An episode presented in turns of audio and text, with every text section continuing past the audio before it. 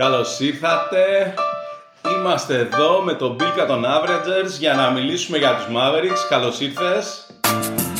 Μόνο NBA. Καλησπέρα, παιδιά, καλησπέρα. Λοιπόν, φίλε, ε, Mavericks, δεν με έχει μπερδέψει καθόλου καμία ομάδα όσο εσείς τα τελευταία χρόνια. Από τις τριλικές αναμετρήσεις ε, με τους Clippers που έκαναν τον Λούκα να κάνει τα καλύτερα ξεκινήματα πλέον που έχει κάνει ποτέ παίκτης στην ιστορία της Λίγκας μέχρι τα Conference ε, Finals που φτάσατε πρόπερση ε, και ε, που καταφέρατε την αμέσως επόμενη χρονιά πέρυσι να μείνετε εκτός playoff ενώ προσθέσατε και τον Γκάρι Irving στο ρόστερ. Και τα λέω όλα αυτά σαν εισαγωγή, γιατί είναι βασικός λόγος που σε έχω καλέσει υπό την έννοια ότι πρέπει κάποιος που τους παρακολουθεί, ρε παιδί μου, με τεράστια προσήλωση, να έρθει εδώ για να μου εξηγήσει τι συμβαίνει και τι μπορούμε να περιμένουμε από την ομάδα, γιατί εγώ έχω σηκώσει τα χέρια ψηλά, πραγματικά. Ναι, γενικά ε, υπάρχει μία αντιμετώπιση προς τους Mavericks από την κοινότητα ως ε, εντάξει η ομάδα που δεν μπορεί να καταφέρει κάτι γιατί δεν έχει βάλει ακόμα ένα βασικό ψηλό, βασικό ψηλό επίπεδου NBA στην ομάδα της.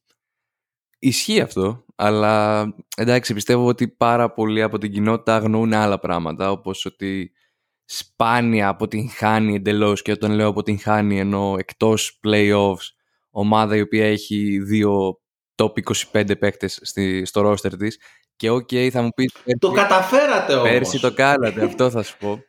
Αλλά. Ε, εντάξει, είναι out of context λίγο αυτό, πιστεύω. Όχι ότι δεν έχουμε κι εμείς ε, λάθος αυτό που έγινε. Αλλά εντάξει, ήρθε ο Irving στη μέση της σεζόν. Ήταν λίγο περίεργα τα πράγματα. Δώσαμε πολύ βασικό αμυντικό της περιφέρειας. Δεν είχαμε λύσει καν το θέμα στο πεντάρι. Οπότε είναι σαν να τα παίρνουμε λίγο ένα restart αυτή τη σεζόν. Εγώ έτσι νιώθω. Χάσατε και τον Bullock στην off-season πάντως, έτσι. Εντάξει, ναι. Okay, πιστεύω... Δηλαδή εκτός από τον Finney Smith που ανέφερες ουσιαστικά όταν μιλάει για τη μεταγραφή, τώρα είσαστε και χωρίς ναι. Bullock. Ισχύει αυτό, αλλά να δούμε λίγο και ποιοι ήρθαν στην off-season. Ε, δηλαδή, άμα θέλουμε να πάρουμε ως ε, μεταγραφικά μεταγραφικά πακέτα το τι έγινε από τη στιγμή που έφυγε, που ήρθε ο Ειρήνη. Είναι μεγάλη λίστα, ναι. Έχουμε, φεύγει ο Dorian Finney-Smith, Φεύγει ο Μαγκή, φεύγει ο Μπούλοκ και ποιοι έρχονται. Έρχεται ο Γκραντ Williams, ένας πάρα πολύ καλός ε, περιφερειακός αμυντικός των, των Celtics. Έρχεται ο Irving στο πακέτο αυτό με τον Finney Smith. Και κουράζει και το Γιάννη ιστορικά, ρε παιδί μου. Από αυτούς τον κουράζουν. Το χρειαζόμαστε. Έρχονται δύο rookies, οι οποίοι, OK, δεν είναι κανένα five star potential, ρε παιδί μου, αλλά είναι πάρα πολύ promising ε, παιδιά τα οποία έρχονται στο roster. Είναι ένας ο οποίος ειδικά ο, ο Lively χωράει μελλοντικά και σε αυτό που θέλουμε εμείς. Θέλουμε έναν ψηλό αμυντικό ο οποίος μπορεί να παίξει και πάρα πολύ καλό πικενόρο με τον Λούκα. Και είναι και ο Πρόσπερ ο οποίος φαίνεται ένα πάρα πολύ καλό τριάρι που άμα εξελιχθεί, δηλαδή εγώ τον βλέπω σαν, ε, έχω κάνει ας πούμε, στο μυαλό μου τον έχω σαν τον ε, Hardy, σαν ε, τέτοιου τύπου παίχτη αλλά παίζει και πάρα πολύ καλή άμυνα. Και έχουμε και τον Χάρντι μια Πήρατε και Σέθε. Ναι, θα, θα, θα, τα πω, περίμενε. περίμενε. Έχουμε και τον ε, ε, Josh Green με τον Χάρντι, οι οποίοι εξελίσσονται. Δηλαδή είναι και αυτό μια σαν προσθήκη τύπου. Και ήρθε και ο Σεθ Κάρι, ο οποίος θα λύσει αρκετά πρόβλημα stretch, γιατί πιστεύω ότι ακόμα το έχει. Με... Εννοείται ότι, όχι ότι πιστεύω εγώ, εννοείται ότι ακόμα το έχει και μπορεί να stretchάρει το floor. Αυτό που δεν μπορεί να αρνηθεί κανείς Καταλαβαίνω να μην μας πιστεύει κάποιος. Αυτό που δεν μπορεί να αρνηθεί είναι ότι έχουν γίνει πολλές προσθήκες. Και ήρθε και ο Ρισόν Χολμς, ο οποίος δεν ξέρω σε τι επίπεδο είναι ακόμα. Άμα είχαμε 2018-19, θα ήμουν πολύ ενθουσιασμένος, αλλά εντάξει. Ε, παιδί πώς να σου πω, δηλαδή για μένα είναι, είναι πολύ σπάνιο να θεωρώ ότι μια ομάδα έχει ταβάνει τους τελικούς περιφέρειας και πάτωμα τέλος πάντων το να είναι lottery team. Δηλαδή, που είναι αυτό που έχετε κάνει τις δύο τελευταίες σεζόν, έτσι; Και απλά, δηλαδή, προσπαθώντας να πω τι πιστεύω για τους Mavericks φέτος, εγώ δεν κατάφερα πουθενά να, να βρω την απάντηση. Αν θέλω να είμαι αισιόδοξο, θα πω ότι ο Λούκα μέχρι και άρχισε να ασχολείται με την άμυνα πέρυσι. Αν θέλω να είμαι αισιόδοξος, θα πω ότι ναι, οκ, okay, αργά ή γρήγορα θα κάνουν μέσα αυτοί οι δύο, αυτές οι δύο μπασκετικές διάνοιες που είναι ο, ο Λούκα και ο Καϊρή. Αλλά πρώτα απ' όλα Καϊρή Έρβινγκ, τι να πω. Δηλαδή δεν ξέρεις τι μπορεί να συμβεί μέσα στη σεζόν μπορεί να απέχει λόγω της κακοποίησης ε, εξωγήινων. Έτσι, είναι και λίγο τραβηγμένο αυτό ρε παιδί μου. Εντάξει. Δηλαδή ο Irving, οκ, okay, ναι, αλλά ο Καϊρή είναι λίγο τραβηγμένος. Δηλαδή, ακόμα και αν το υπερβάλλω εγώ, ρε παιδί μου, δηλαδή μπορείς να είσαι σίγουρος για το τι θα πει ο Καϊρή, ας πούμε, τι θα κάνει ο Καϊρή, με τι θα φάει κόλλημα ο Καϊρή. Δεν μπορείς, αλλά και από την άλλη, ρε παιδί μου, έχει δείξει πάρα πολύ φιλικό περιβάλλον και συμπάθεια προς τους Mavericks αυτό, ειδικά στο χρονικό διάστημα της off-season. Εγώ είμαι αισιόδοξος για τον Irving. Τώρα το τι μπορεί να πάει στραβά, τα πάντα μπορεί να πάνε στραβά γενικά. Οπότε καλύτερα να μην είμαι ρε παιδί μου συνεχώς με το μυαλό Α, έχω τον Irving, μπορεί να διαλυθούν τα αποδυτήρια. Και εντάξει, να έχω μια πισινή στο μυαλό μου. Ναι, και α, με, με τον Λούκα τι πιστεύεις, δηλαδή για μένα όπως αποκλειστήκανε στο, στο Μουντομπάσκετ. Δηλαδή έφτασα στα όρια, δηλαδή ρε, ρε φιλέ, εντάξει, ok, okay, δεν μπορεί απλά να τσαντήσει τόσο πολύ με τους διαιτητές που, που ξεχνάς ότι πρέπει να παίξεις και μπάσκετ, ας πούμε. Δηλαδή, τι να πω, δεν ξέρω εσύ πώς, πώς την είδες στη Σλοβενία σε σχέση με τον Λούκα. Ναι, να κάνω το λίγο το δικηγόρο του διαβόλου εδώ πέρα, γιατί εντάξει, λέμε για τον Λούκα ότι συνέχεια παραπονιέται και τέτοια. Εννοείται ότι ισχύει αυτό. Εννοείται ότι είναι πολύ παραπονιάρης στο παιχνίδι του και εννοείται ότι νευριάζει υπερβολικά πολύ με τους ζητητέ. Αλλά το παιχνίδι του Λούκα είναι ουσιαστικά ένας guard ο οποίος παίζει και μέσα στη ρακέτα. Και εκεί στη ρακέτα ξέρουμε ότι σε τέτοιο επίπεδο υπάρχει πάρα πολύ ξύλο, όσο και να θέλουν να μειώνουν το NBA και να λένε ότι δεν παίζουν άμυνες και τέτοια. Εμείς το βλέπουμε σε speed από 100 μέτρα μακριά, ξέρω εγώ, στην κάμερα.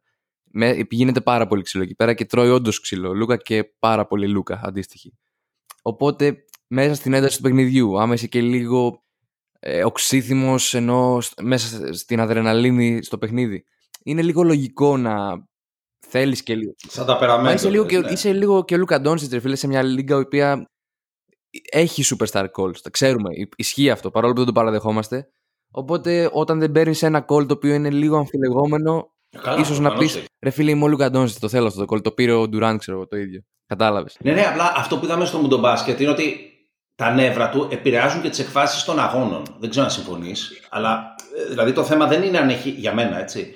Δεν είναι αν έχει δίκιο. Είναι απλά αν μπορεί να το βάλει στο, σιρτάρει του το ότι έχει δίκιο για να εστιαστεί στο ότι πρέπει να κερδίσουν ε, το μάτς. Δηλαδή, ε, για μένα είναι κατά πόσον αυτό το attitude βοηθάει στο να έχεις winning team. Δεν ξέρω ρε φίλε, κορυφαίος ήταν και τους συμπαίκτες του μια χαρά μάγκες τους έκανε. Δηλαδή εντάξει, δεν είναι κανένα... Είναι πολύ καλή ομάδα η Σλοβενία, αλλά εντάξει δεν έχουν τόσο από δύο-τρει παίκτες τρελά ταλέντα ενώ, ενώ τύπου NBA και μια χαρά παίξαν όλοι τους και εντάξει ο Λούκα ό,τι, ό,τι μπορούσε πιστεύω το έκανε. Δηλαδή εντάξει, δεν νομίζω ότι αυτό στέρισε από την νίκη τους στην ενδεχόμενη. Νομίζω ότι απλά ήταν καλύτερη η αντίθετη ομάδα. Δεν, δεν νομίζω ότι α, επειδή έκανε έτσι ο Λούκα και εκνευρίστηκε, τους χάλασε το παιχνίδι. Αν αυτό εννοείς. Οπότε true believer ε, για τον Λούκα. Κοίτα, εγώ έχω λατρεία για τον Λούκα γενικά. Απλά κάπου έχω αρχίσει και αγχώνομαι. Δηλαδή δεν ξέρω εγκεφαλικά αν έχει προχωρήσει τα τελευταία, τα τελευταία χρόνια και ενώ αγχώνομαι γιατί με το ξεκίνημα που έκανε στα playoff εγώ είχα φτάσει να σκέφτομαι ότι υπάρχει στα αλήθεια περίπτωση να κάνει και μια καριέρα που στο τέλος θα τον συζητάμε αν ήταν ή όχι ο Καλά, εντάξει, πήγαμε... Αυτό ξέρεις. Εγώ γενικά ενθουσιάζομαι με προβολές στο μέλλον.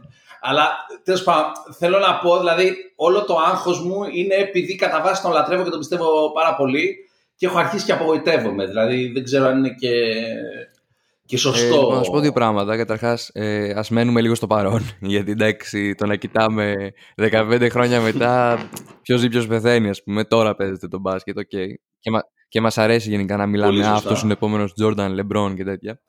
Και επίσης, μιλάμε για ένα παιδί που από 13 χρονών έφυγε από τη Σλοβενία και πήγε στη Μαδρίτη και έχει πάρει στα 16 του που έπαιξε Ευρωλίγκα, στα 18-19 του μπήκε σε NBA.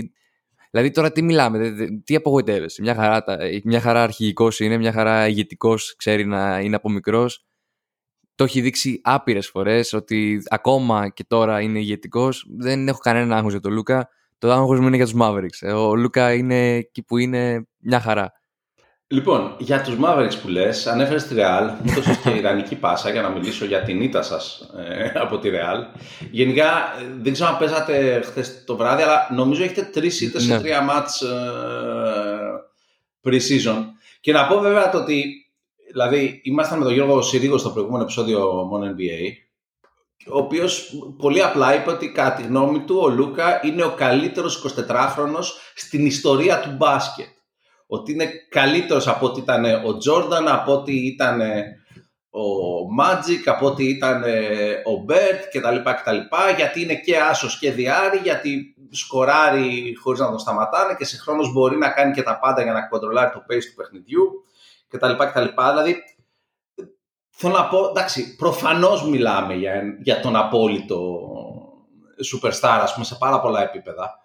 Εσύ θεωρείς ότι μπορεί να κάνει μες με τον Καϊρή με σωστό τρόπο; Δηλαδή, αυτό που κάνατε πέρυσι, να θυμίσω ότι πριν κάνετε τη μεταγραφή ήσασταν στα playoff και ήσασταν αρκετά ψηλά. Νομίζω. Τέταρτη ή πέμπτη, ανάλογα όπως το βλέπεις. Ναι, και τελικά ε, τελειώσατε εκτός playoff, καταπληκτικά στατιστικά ο Καϊρή. Απλά μου θύμισε, εντάξει τώρα είναι λίγο, όχι τέλεια η η αναφορά, αλλά νομίζω ότι μοιάζει πάρα πολύ. Μου θύμισε τους πρώτους μήνες Wade και LeBron στο Miami, εσύ. Που ήταν σε φάση, είμαστε δύο ατομικότητες οι οποίες ξέρουμε απεριόριστο μπάσκετ.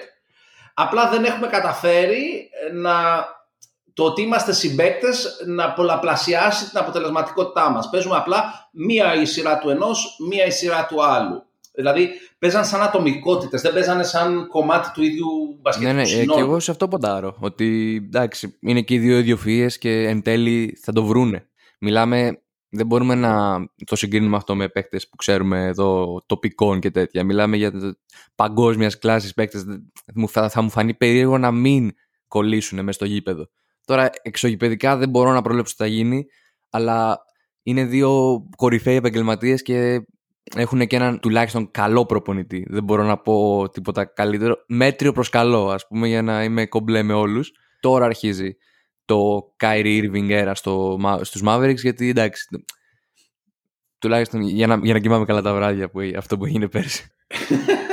λοιπόν, τέσσερις ερωτήσεις για να τελειώσουμε. Μεγαλύτερη δύναμη της ομάδας αυτή τη στιγμή. Θα πω το προφανές, γιατί εντάξει όλο τον Λούκα Ντόνς θα έλεγαν. Εγώ θα πω τον Irving γιατί έχουμε και κάποιον στις δύσκολες στιγμές να, να βασιστεί ο Λούκα είτε αυτό είναι shoot είτε αυτό είναι τρίπλα με μια, με μια πάσα είτε οτιδήποτε. Μεγαλύτερη αδυναμία της Μεγαλύτερη αδυναμία νομίζω είναι ξεκάθαρη. Είναι η θέση 5 γενικότερα. Είτε είναι αυτή σε βασικό, είτε είναι σε αναπληρωματικό, είτε είναι στα συστήματα, στην άμυνα, σε όλα. Πρόβλεψη για νίκες στη φετινή σεζόν. Ε, λοιπόν, δεν θα σου πω για νίκες, γιατί η Δύση είναι αρκετά δύσκολη.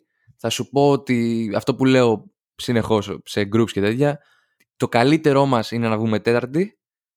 Το χειρότερο για μένα είναι να βγούμε πρώτο γύρο play-in, είτε αυτό είναι 7η είτε 8η. Και best case σενάριο για αυτή την ομάδα φέτος. Συμπεριλαμβανόμενα τα playoffs, ε. Ναι, ναι, όχι, ναι, όταν λέω best case σενάριο εννοώ και τα playoffs προφανώς. Λοιπόν, θα προσπαθήσω να είμαι αρκετά conservative, γιατί έχουμε, είμαστε στη Δύση, η οποία είναι η πιο δύσκολη ε, περιφέρεια. Θα πω ότι μιας και έχουμε συμβόλαια Irving και Λούκα, δηλαδή δεν είναι ότι φεύγουν του χρόνου, ξέρω, άρα αυτή η ομάδα θεωρητικά, άμα δεν ζητήσει κανείς trade, θα μείνει. Εγώ θα ήμουν χαρούμενος να περάσουμε τον πρώτο γύρο. Γιατί έχουμε πολλές ομάδες καλές στη Δύση και είναι ανάλογα τι θα μας τύχει. Δεν θα πω ότι είναι, ξέρω εγώ, αποτυχημένη η χρονιά άμα δεν περάσουμε τον πρώτο γύρο και απλά μπούμε πλέον. Γιατί, ok, okay, εντάξει, θα ήμουν πολύ χαρούμενος άμα περάσουμε τον πρώτο γύρο. Οπότε κρατάς μικρό καλάθι πέραν της επιφανειακής ορθοδο... ε, αισιοδοξίας. Ρε παιδί μου, εγώ νομίζω ότι ε, πολύ κολλάνε στο τέρατο πέμπτο seed που λέω. Αλλά εντάξει, δηλαδή έχουμε πόσες ομάδες στα playoffs. Έχουμε ε, Nuggets, ε, Lakers, ε, Suns, ε, Warriors, Clippers, όλοι αυτοί, ε, είναι, είναι ένα κατόρθωμα, κατόρθωμα να περάσει τον πρώτο γύρο. Εγώ θα ήθελα να πάμε finals, παιδί μου. Απλά τώρα μιλάμε για στοιχηματικά, ρε, τώρα. Προσπαθείς να είσαι ρεαλιστής, δηλαδή.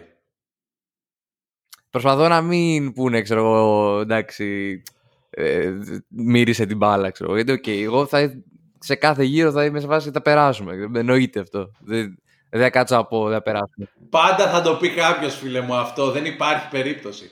Πάντα θα το πει κάποιος. Πέρυσι το λέγανε σε έναν δικό μας που έλεγε ότι ήταν φαβορή Nuggets. Μην, μην, μην δίνεις σημασία. δηλαδή, πραγματικά. Λοιπόν, ε, πολύ γρήγορα πατάω jingle και μας λες πού σας ακούμε, πού σας βλέπουμε, λοιπόν, πού σας βρίσκουμε. είμαστε στο facebook, στη σελίδα Averagers, στο Spotify The Averagers Podcast, στο Instagram The Averagers Podcast.